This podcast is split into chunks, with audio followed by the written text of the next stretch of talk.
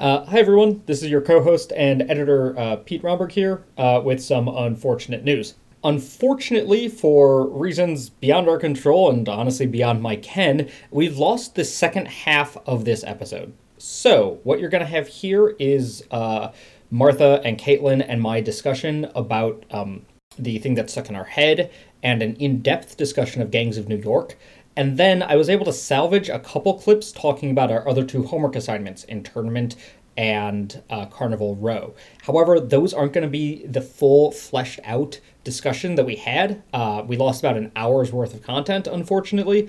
Um, so sorry that this episode is a little bit of a kludge on the back half and that we lost a lot of really good content and discussion. Uh, obviously, we're going to have Caitlin on at some other point in the future, and hopefully at that point we might be able to rehash some of these ideas or at the very least get a good solid conversation uh, from her. So uh, enjoy what we were able to salvage from the episode.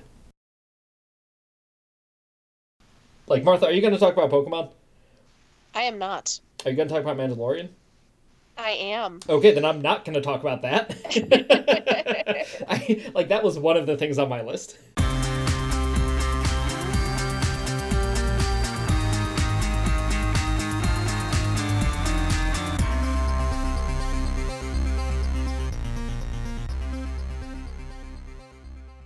Good evening and welcome to Did You Do Your Homework, the pop culture podcast connecting academic ideas to popular media.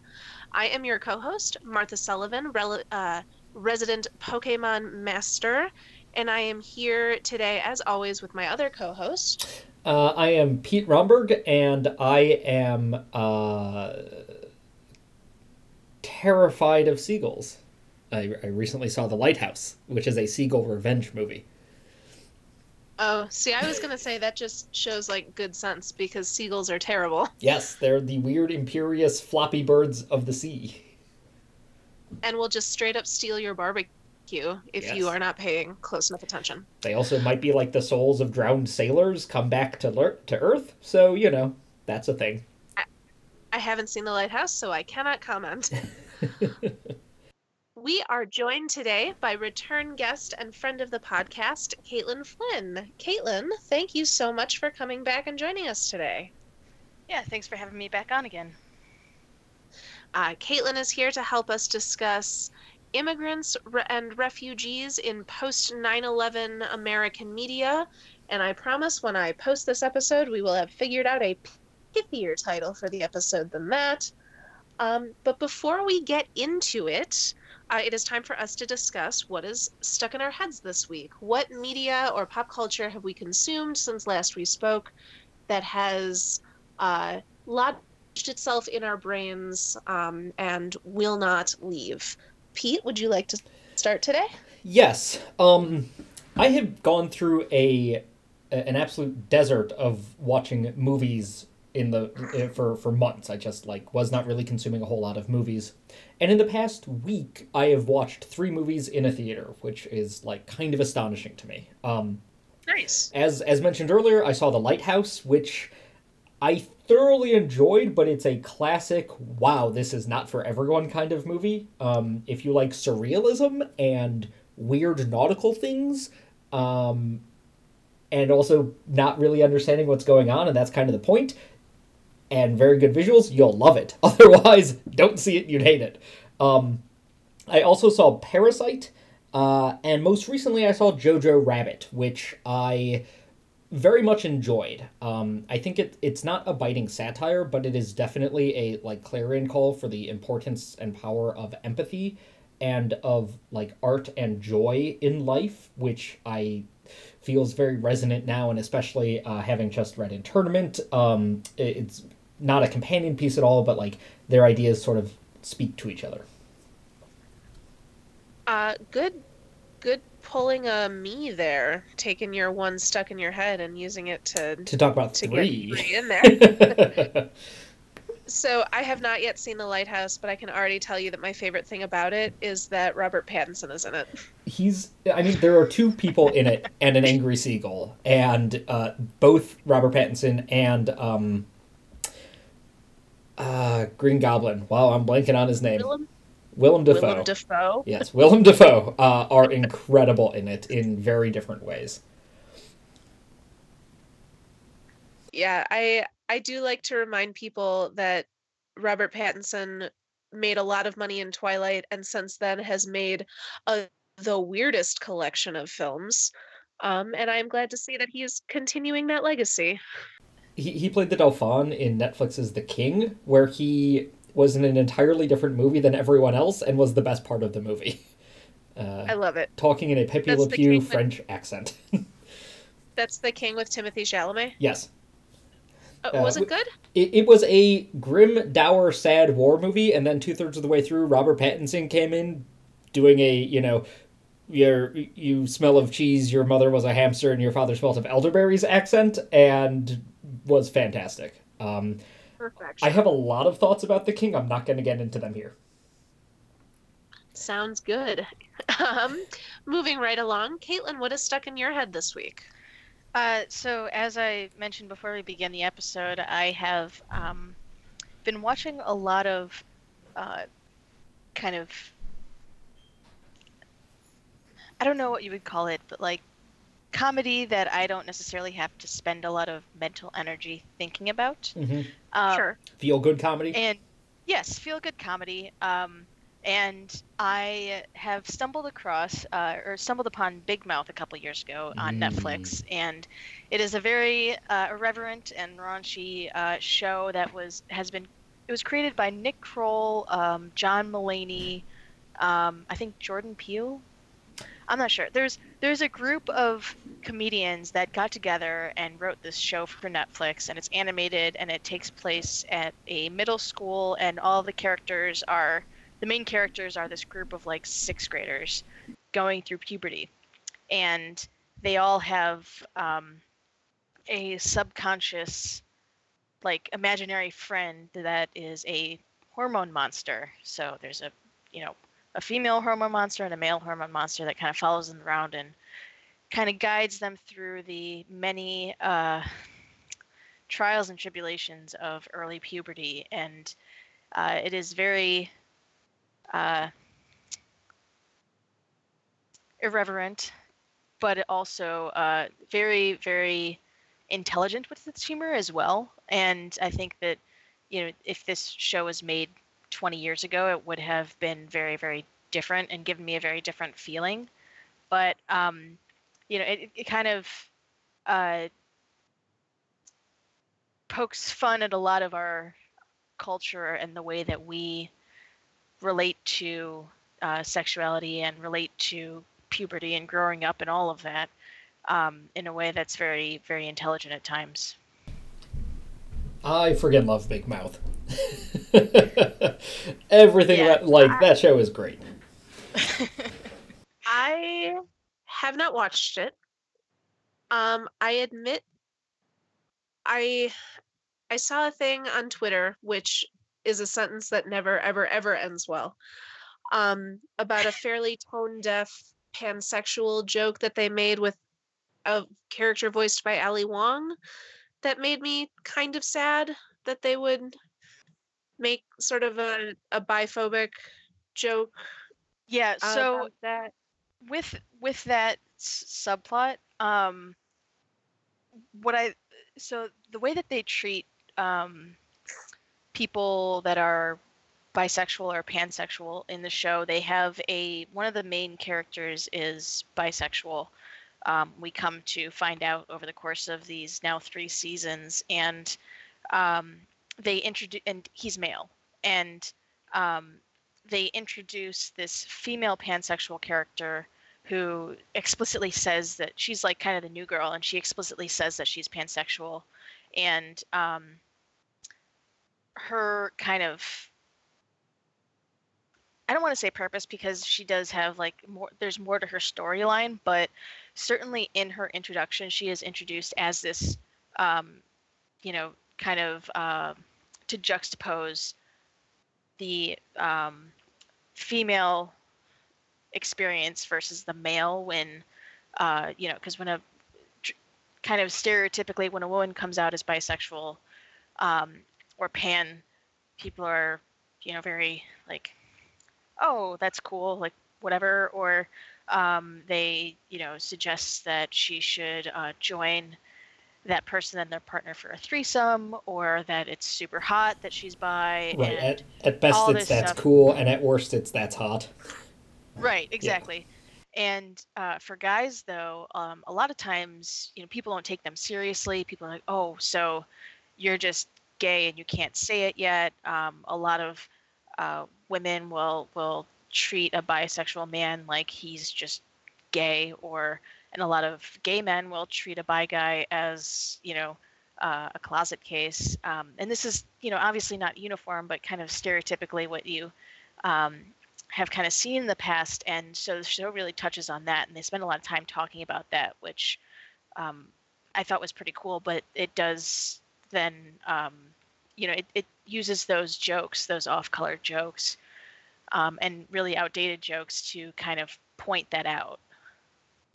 Well, and I, like I said, I haven't watched it, and knowing that they contextualize it in that discussion makes me feel better about it. Like I, um, yeah, I think that that's an important discussion to be having, particularly about um boys and men who are bisexual, because that, um, I I have heard from the queer community, which I again am not part of so i can only just sort of take what i am told um this is all very awkward. I'm glad they addressed that. I didn't realize that they did. I'm glad that they do. That makes me feel better about wanting to watch the show. Right, and Um, absolutely, I would have had the exact same reaction as you if I had only seen a tweet about it. But I think you know, having seen the whole um, story and seen this uh, boy's uh, young man boy uh, his kind of journey and finding himself, and then uh, when you know, just as he's getting ready to come out, and just as he's starting to tell people that he's bi, this new girl comes in and is like, "Oh yeah, I'm pansexual. It's whatever." and um, you know, I, I kiss boys and girls. It's it's just it's fine. Like it's not a big deal. And all the guys are like salivating over her, and he's like, "Wait, what the hell? I just told you that I'm bisexual, and you don't believe me." But then you know, this girl walks in, and you know, she's the hottest thing since sliced bread, and um, that's kind of where that off-color joke comes in. Where I think Mhm. uh, Andrew, one of the, the main characters, I think he says something like, "Yeah, but it's hot when it's her," or something like that. And um, Mm. yeah, so in just in my experience, like in my experience, um, you know, I've um, I, this is the first pan or bi guy that I think I've ever seen in media that's portrayed as um, like an honest character um, or like a like positive portrayal.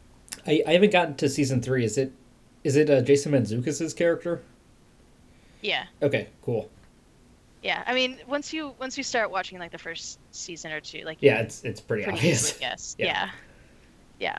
But um yeah, I think this is the first like positive representation of a bi man that I've seen. Um and which is you know, unfortunate that this is the first time and it's 2019, but also, you know, kudos to Big Mouth to really um, be using that that form of media in a way to kind of push boundaries and maybe make people have some accidental thoughts while they're eating their popcorn and drinking their beer. for sure Yeah. if you would like to know how I feel about media being um, cagey about letting men identify as bisexual, you should all go listen to the Love Ya episode where Marn and I talk about Alex Strangelove, which is a movie with a gay main character that I think would have been distinctly improved by letting him be bi. Anyway.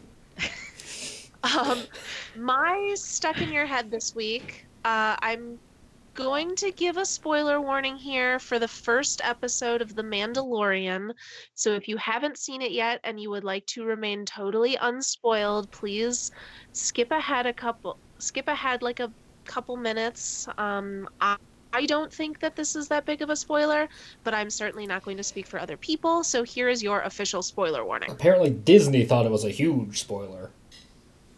Um, Disney's just trying to create hype around That it. that's entirely the case. It is gold meme material, which is why they're doing it. Yeah. So mm, stuck in my head is Baby Yoda, Woohoo! who's so cute I want to die. Just the best. Oh my god. Um, it's actually it's a twofer. Uh, so first of all, gonna back up. Um, I was not that excited about the Mandalorian. I don't care about Boba Fett. This was not a like branch of the Star Wars universe that I was particularly excited about. Um, the show is great. I've watched the first two episodes at this point. I think those were the only two available right now. Yeah, I think that's correct. Um, but the show is very Firefly by way of Jim Henson. His Um, his ship looks like Serenity. Yeah, a little bit. Um, but yeah, the first episode discover ends with the the titular Mandalorian played by Pedro Pascal and criminally not including his beautiful face. Um, but yeah, he's on a job and he realizes that his that the the target that he has been sent to find is a baby it's it's not Yoda, but it is a baby whatever species Yoda is. Nobody knows because there've only been like two of them ever. Uh, and so now the show is Lone Wolf and Cub, only with the Mandalorian and a baby Yoda, who is a puppet and caused me physical distress in the first episode when I thought that he was going to be in danger. I I found it distressing that I could not fling my body in the way of the danger threatening this small puppet. So there is that aspect. There is also the aspect that Werner Herzog feels the same way Yes. about the baby Yoda puppet, which is bringing me continuous joy. Everything about Werner Herzog's involvement in this project is just like you you lift up one rock and you find gold, and you lift up the next rock and there's even more gold. Um, he was asked, Yeah, he- like he doesn't know who Jon Favreau is, which is just amazing. Well, and he doesn't. I. I mean, he's never seen a Star Wars movie, right? Or Mm-mm. like is not Nope. familiar with them. He watches uh. Keeping Up with the Kardashians and has never seen a Stars War. Yeah. So he plays he plays an ex-imperial officer who hires the Mandalorian to go find the baby Yoda. And in all of his interviews he's like I found the puppet heartbreakingly adorable. I didn't know what words I was, what the words I was saying, but I said them and it feels right. um, Can I Yeah. just say how devastating it is that there are only two members of Yoda's race in the entire galaxy? Because well, to be now honest, there's only now there's only the one because Yoda is dead at the point in which this movie or this show is Yaddle's happening. probably dead too. Oh yeah, she dies during the um The Order purge. 66 Yeah. or whatever. Yeah. yeah, So which it's- is devastating because I really want, I really wanted a spin-off of like, whatever race Yoda is, like his planet, and like, can you imagine just like going into a little school of like all the like little baby. Yodas, like a full class of them, Oh, or, the like, baby. all of them like walking around. Like, imagine what kind of society they would have had.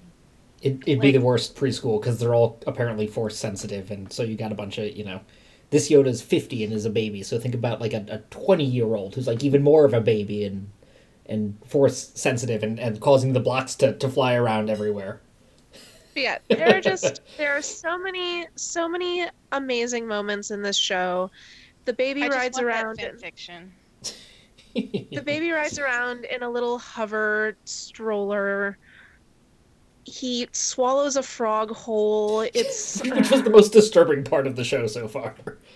it's amazing. Um, my two thoughts on this are one, uh, Daniel Kibblesmith tweeted that Baby Yoda's a girl, which is not canonical, but now I can't stop thinking that. Um, Well, I mean, like we don't know, we don't know. They just they just call it the child. Right, we don't know how many genders Yodas even have. So, uh, I bet they're I bet they're like frogs. to uh, able to change sex in a single sex environment if my Jurassic Yes. Park is accurate. Um, Correct. uh, and my second thought is I want a Grizzly Man esque documentary set on Dathomir about the witches riding rancors, narrated by Werner Herzog. Uh, totally straight faced. Um, Oh my god, that'd be awesome. that and also a like Blue Planet narrated by Attenborough with just like Star Wars planets. Like Disney, you have all the money in the world, do that. Yeah, the last thing I will say is that the Mandalorian rides a thing called a blurg in the first episode, which my husband referred to as the angriest third of a dewback. uh, yes. which I loved and enjoyed and wanted to share with you all. Excellent. All right. We are going to take a quick recess, and when we come back, we are going to get into immigration in media. All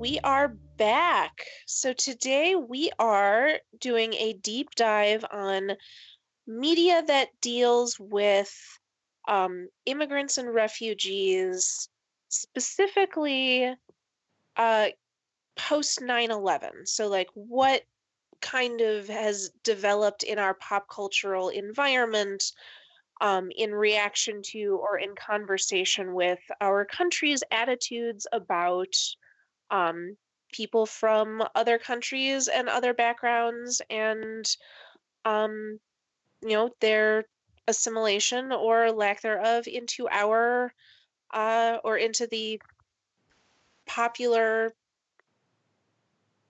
culture i guess. I feel like i'm saying culture a lot. Um, but we have picked three, I think, pretty quality pieces of media uh, to talk about today. And I think, Pete, we are going to start with you. So why don't you give us an introduction to what you asked us to watch for this week? Sure. So, kind of on accident, this is the second week in a row, second episode in a row uh, that I have assigned a Martin Scorsese movie. Um, relevant, seeing as he's in the news a lot right now. Uh, I picked uh, the 2002 film Gangs of New York, which is uh, the main bulk of the movie is set in 1863 with the backdrop of the Civil War and the draft riots. It's in New York and it features um, sort of the conflict between the Irish immigrants who've been coming to New York uh, basically since forever, but in a big, meaningful way since uh, you know the 30s.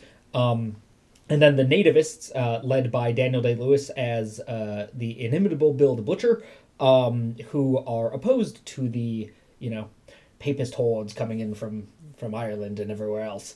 Uh, it's a long movie. It's a meandering movie. I think you could easily cut a, a fair amount of it, and, and it'd be a, a perfectly good movie. Um, but it's Well, I mean, it's a it's a Scorsese movie. it's a so- Scorsese movie, right? Um, but it's also a very uh, it's a romantic movie. Um, Scorsese said that when when he was like making this, it's a lot about the battle for the future of democracy in America and what democracy is going to look like.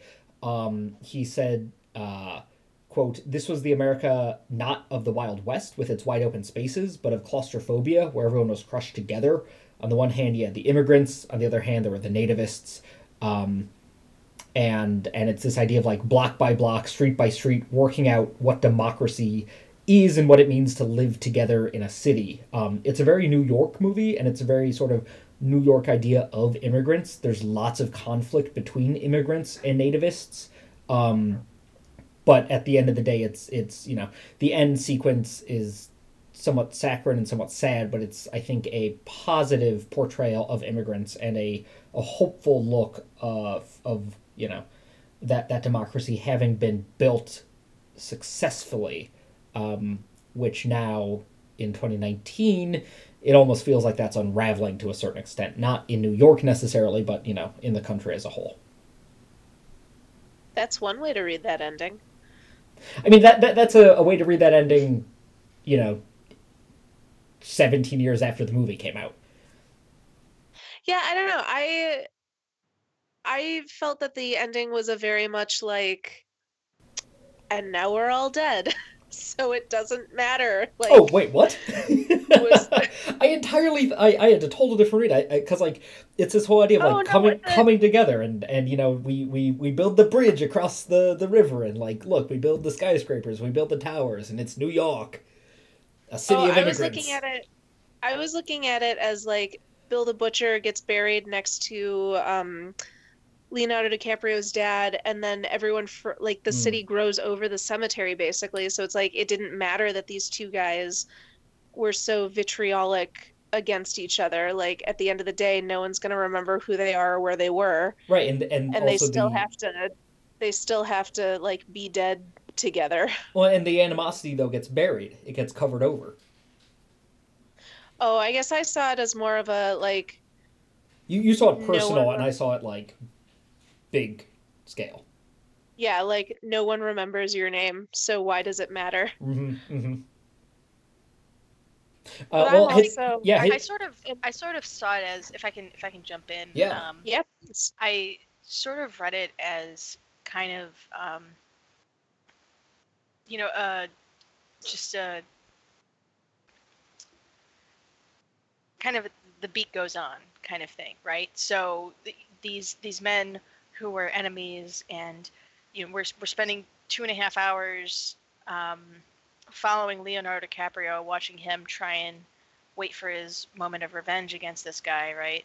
And um, you know, at the end of the day, they're both dead and they're both buried next to each other, and then the city grows over them. And I think that it kind of, for me, it signified that, uh, you know, this is one story of many, but this story is being told again and again, and that Hmm. um, you know, there's there's always going to be new immigrants coming to New York. There's always going to be new Americans, and um, you know, the question I think is, how do we as quote unquote natives, right, um, react to those people that talk different, that look different, that you know just came in on the boat, so to speak. a, a bit of an idea like in 1860s it was the nativists and the irish and then in 1950s it's the sharks and the jets and then in, in 2010 it's you know whomever and, and whomever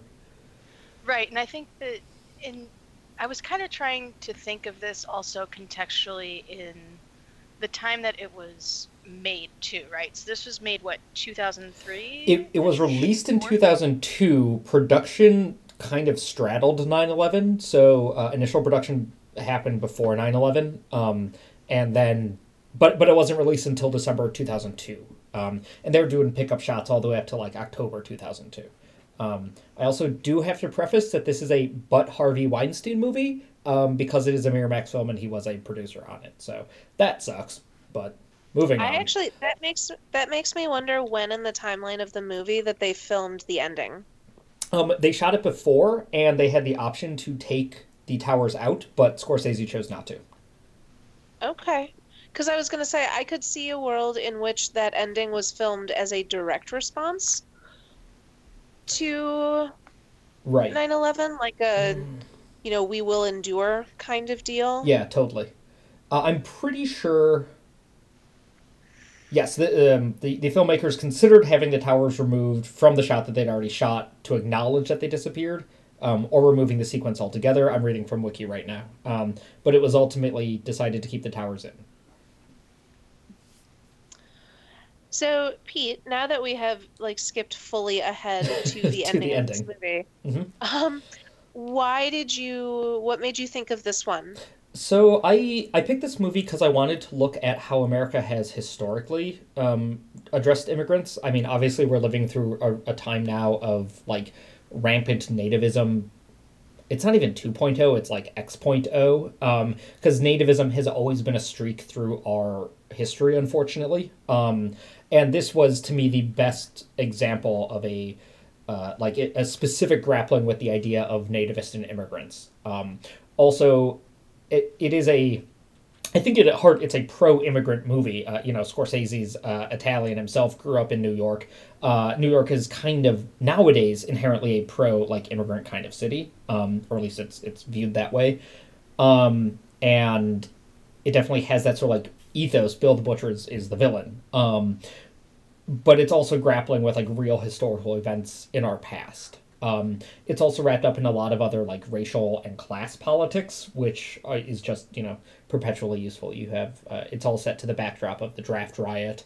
Um, uh, there's lots of interesting like just one-off scenes um, that could be an entire uh, you know essay about you know the Irish coming off the boat, signing up to join the Union Army, and getting shipped down to you know Kentucky or whatever. Uh, um, so it's like there, there's a lot going on. It was a time in America of a lot of flux for a lot of reasons.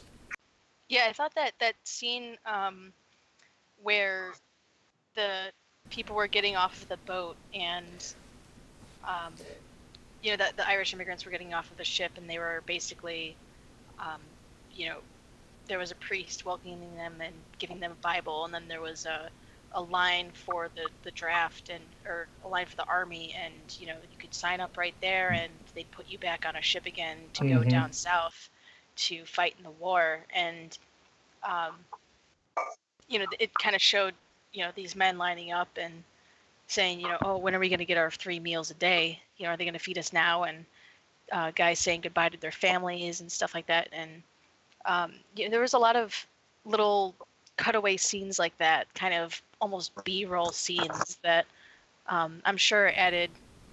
I mean, it seemed to me that they added quite a lot of time onto the movie. You know, the movie's what two hours and 45 minutes. Um, okay.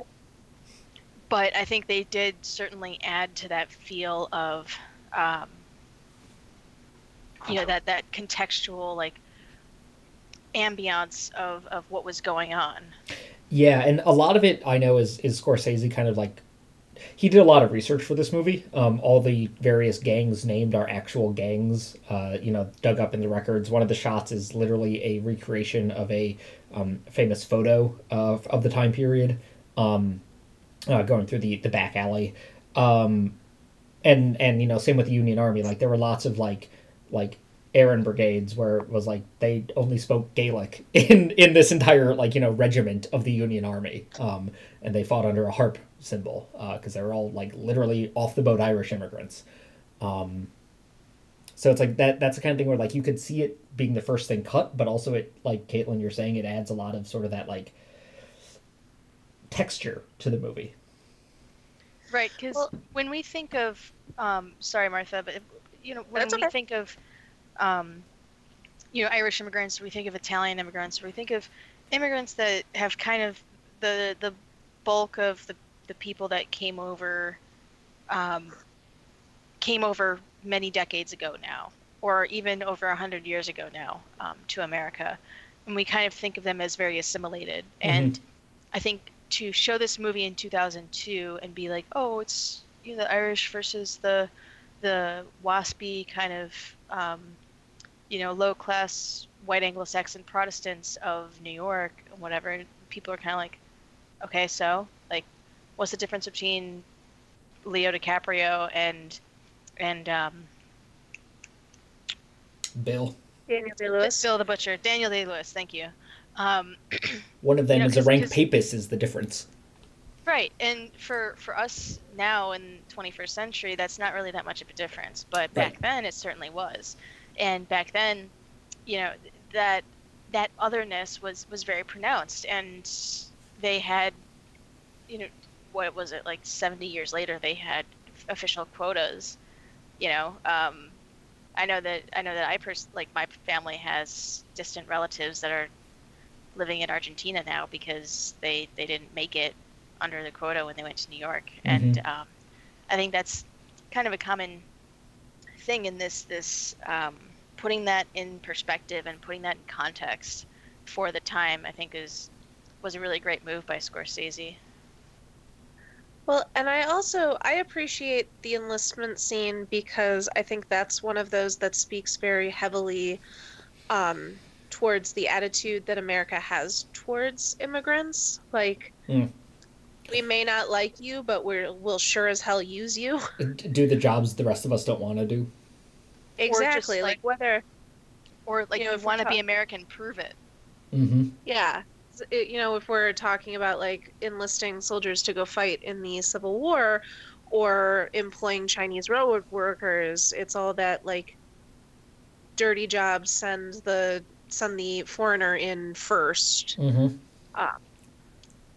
and yeah, it, I, th- I do think it's important to remember that the Irish were treated as third class citizens for a really long time, Yeah. um, just like Italians were. Uh, and this is like pre-Italian because you know go watch like Godfather 2 for the Italian thing. That's 20, 30 years after this, where the Irish have moved up a rung, um, and you see that beginning to happen in this with uh, John C. Reilly's character playing the cop. Like that's how that's how immigrants have moved up in urban areas. You you come in off the boat and then you move into like you know cop and police and uh, firework, and then you move on to like mid-level bureaucratic work. Um, and and at this that point it's still the case. It's still mostly irish and italian cops in a lot of major cities um because that's like that became the tradition. Which I think is a point that we will want to keep in mind as we move on to our other homeworks. yes. Before we do that Uh, caitlin you brought up a really good point that i just want to flag which is the fact that the nativists are all in this movie are all mostly lower class. Um there is a definite class dimension in this movie where you have like the draft riots and um, you know the the Vanderbilts and whomever living uptown uh, but then like Bill is living in the points. He's a butcher. Um, he's the you know the boss of his ward, but he's not you know hobnobbing it with the, the rich and mighty. Um, and I think that often nativism is a tool that is is used by the elites, but the method of that like of their cudgel is to get non-elites to become their weapon to to be the actual like you know uh, uh, uh, almost foot soldiers of the like anti-immigrant uh, group because it's that classic us versus them mentality of like they're going to come over and take your jobs which um, you know doesn't impact the elites at all uh, but would definitely impact uh, people like bill the butcher Right. And, you know, if I think it, it's something that's kind of created to create more rungs on the ladder, Mhm. so to speak. And so, you know, if, if you've got other stuff going for you, you know, if you have the privilege of being upper class, then it really doesn't affect you how many Irish come over, right? But if all you've got is the five corners, then you're going to want to hang on to that rung of the ladder with everything you've got, right? Because that's all that you got. yeah And um, yeah, that's that's certainly um, something that I think you know we see playing out now in our um, in our current political climate.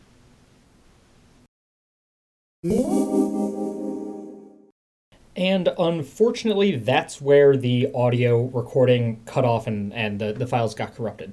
Um, so, what we're going to have next is I was able to recover some audio files, basically, of things we were talking about either before the show started or um, during the break, things that uh, before the audio got all corrupted. Um, so, the first one of these clips is going to be about uh, Caitlin and I talking about internment. Um, we had both just finished reading the book right before we started recording, and we both really enjoyed it. So uh, take a listen to that. Um, full disclosure, I literally just finished internment like 15 minutes ago, so I have uh, a lot of thoughts and feelings, um, which means I might run long on my thoughts on it, uh, but I will try to self moderate. Yeah, um, I finished about like a half hour ago now, Sweet. so I'm in the same boat. I have lots of feelings. I went to the gym all fired up a couple hours ago, thinking like I need to just go and get these feelings out Mm, Like- mhm, mhm. in a productive way, instead of you know going through a brick wall, right. which is never a good idea. Um, well, Thank you both for humoring me and reading a book. I know we don't, I know time is not always on our side, but Oh, some I of my thoughts and Yeah, like some of my thoughts and feelings on this are that it should be mandatory reading for every high school kid. So like, you know, oh, absolutely. I was absolutely captivated by this book. I'm so glad. I would say about three out of every four books that I make Pete read, he doesn't like. that's oh, YA books specifically, but yes, that is true. Yeah.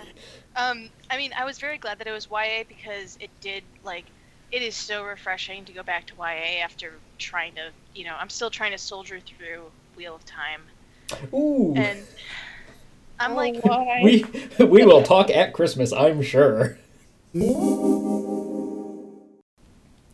Now, unfortunately, we lost a lot of good content in terms of uh, Carnival Row and how it specifically deals with not only um, refugees but also class and the idea of um, being able to, to move on up and uh, passing um, and similar topics. Uh, I was able to save a conversation uh, or uh, some ideas that Caitlin had about passing. That's going to come later in the episode. But first, I was able to save at least all of our thoughts about Carnival Row in general as a show. Um, so while this isn't the in-depth conversation about immigration and refugees that we uh, would necessarily want or that we actually got into, you're at least able to hear our thoughts about one of the homeworks. Um, I can't wait till we start talking about Carnival Row, because that I had thoughts about that show as well. yeah. Um, Pete, was this the first episode of Carnival Row you'd watched? Uh, well, I, I watched, I think, uh, so I haven't finished Carnival Row, but before it was assigned, I had watched uh, the first three or four episodes, and then I watched this fifth Okay. one to like to get caught up, and then I kind of stopped after that. Okay, but you had actually seen an episode of this show before. I, I really liked the first episode, and I really liked the flashback episode, um, and then I felt like I was getting increasingly diminishing returns. Oh, see, I've only watched the pilot before this episode because I didn't like it. Oh, okay. I was like, this this show is taking itself way too seriously for a show where everybody's name sounds like someone got really high and tried to write a Tolkien fanfic. Yeah, I, I felt like you. it was it was trying to like the the show Like, was trying to be five different shows. It's like give me a cool Jack the Ripper show, or give me a cool like fairy war show, or give me like fairy politics show, but don't give me like all of those together. I did think that the fifth episode was more fun than the first episode. I just the first episode I was like, guys, you can you can you don't have to take yourself this seriously. Like I get it. I get that you're dark and gritty and people are dying and there are boobs, but we can we can relax maybe just a little. I want that written on like a T-shirt. it's dark, it's gritty, there are boobs, but we can relax. yeah, can that be like the episode screen cap? Like, you know how sometimes Yeah. they'll do like quotes. Yeah, it's dark, it's gritty, there's boobs. Yeah. Um. Okay, so just to just to make sure I did get assigned the right episode, um, we or at least that we covered this in episode five. Um, do they discuss Philo's um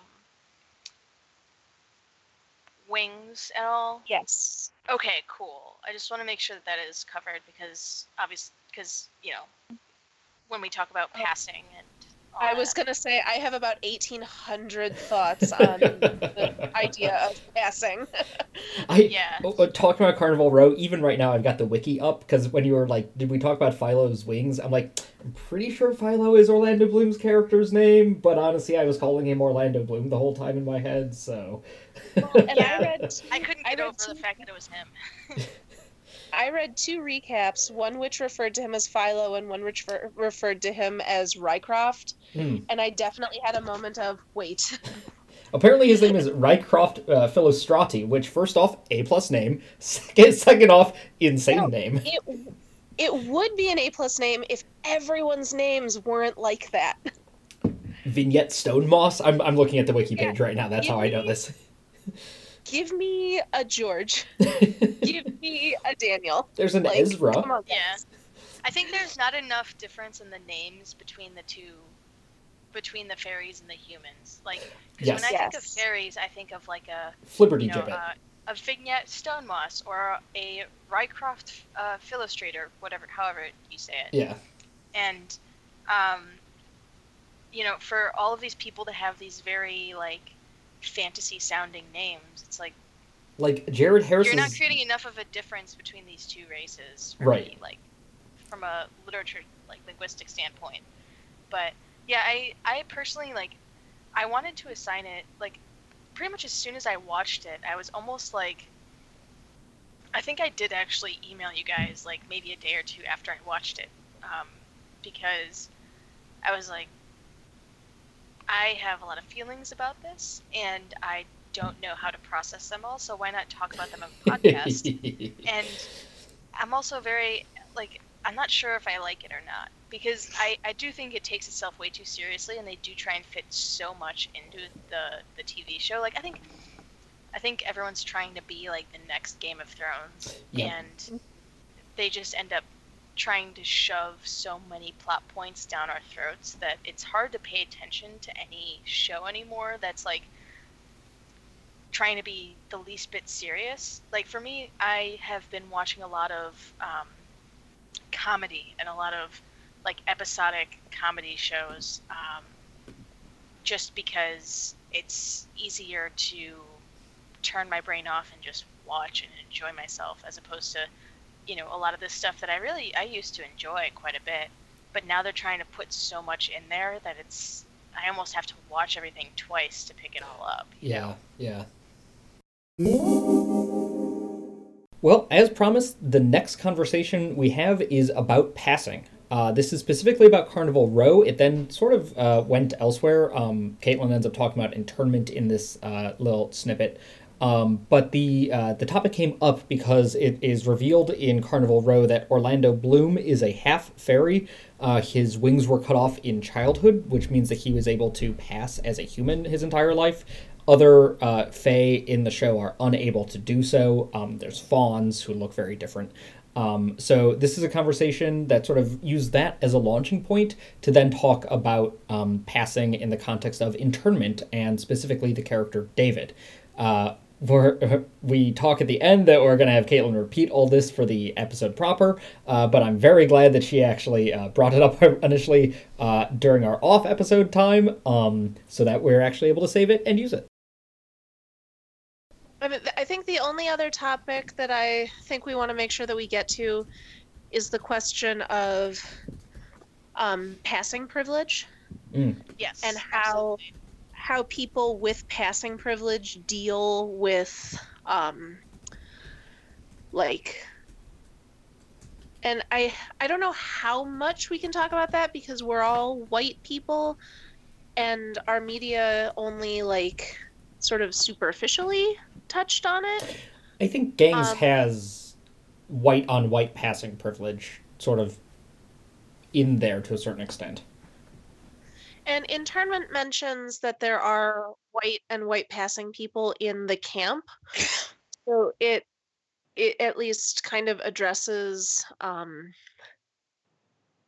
the this question of like these are the people who chose not to um not to lean on their privilege.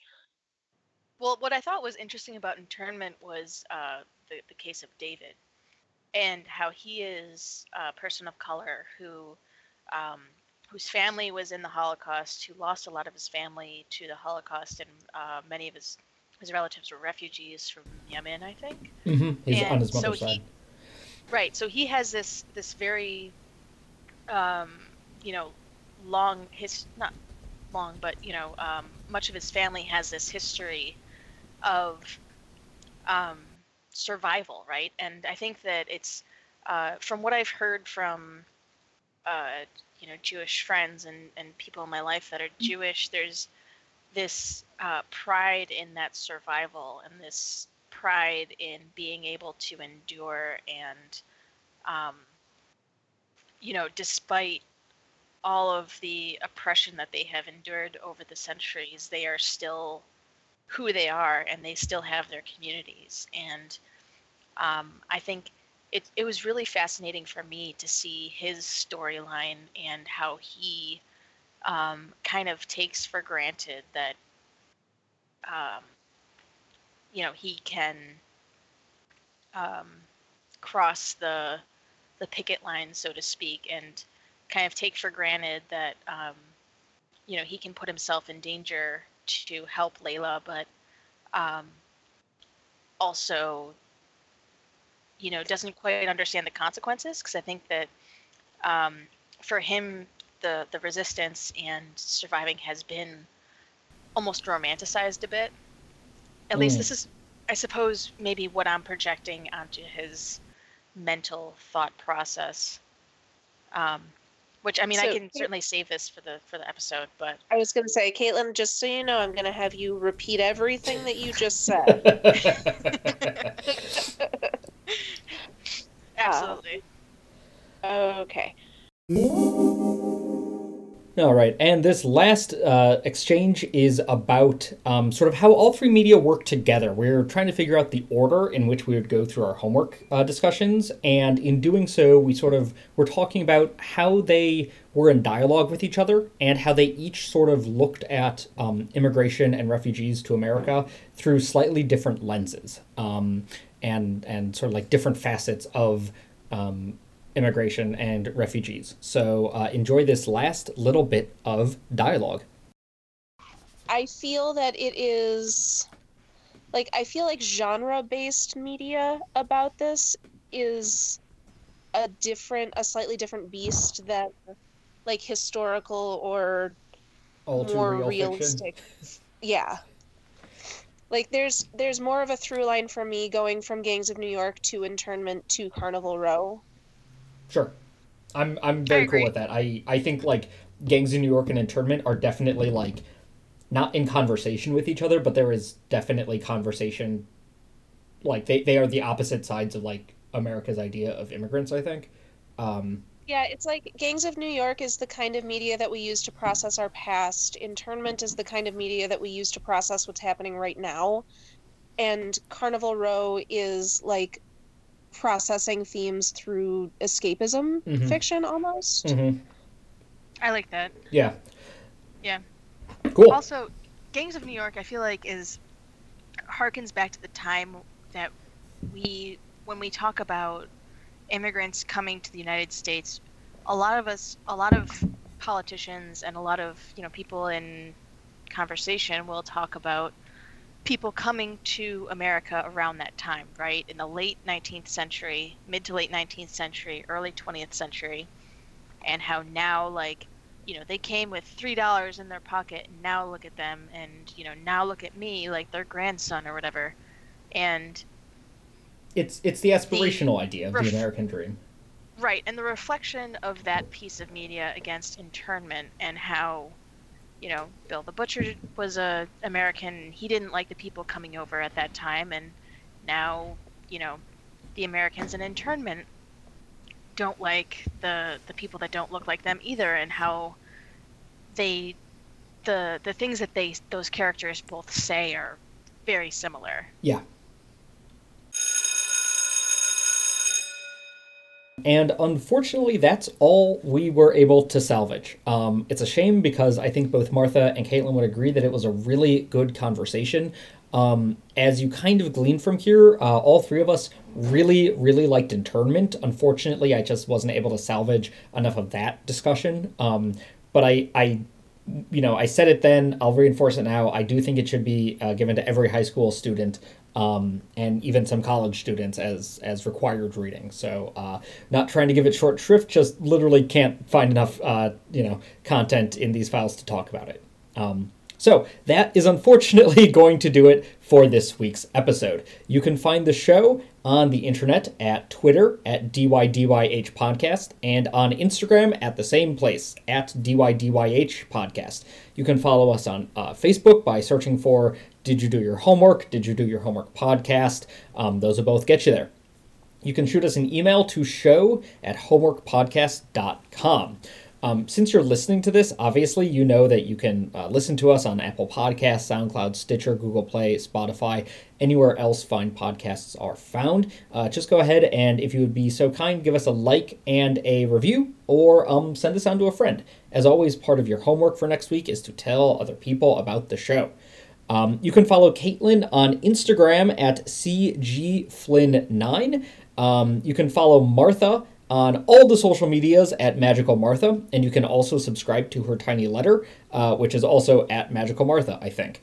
Um, and you can follow me on Twitter at Piko3000, P I K O 3000. Um, since you're already hopefully subscribed to this list, you, you already know that on every other Wednesday uh, is the show Love Ya, which is uh, with my wife Marin and Martha talking about some Netflix uh, YA rom coms.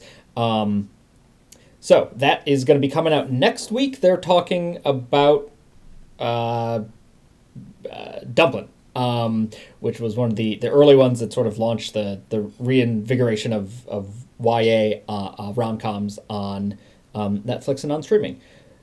Next episode for us, we're going to be talking, just Martha and I, about our top 10 movies of the decade. Uh, we're recording this around Thanksgiving, so it's sort of a, a less homework, no guest, uh, nice episode as we slowly uh, work our way into uh, the holiday season. So, uh, no homework except for to enjoy the holidays and enjoy what you're able to hear from this episode. Until then, class dismissed.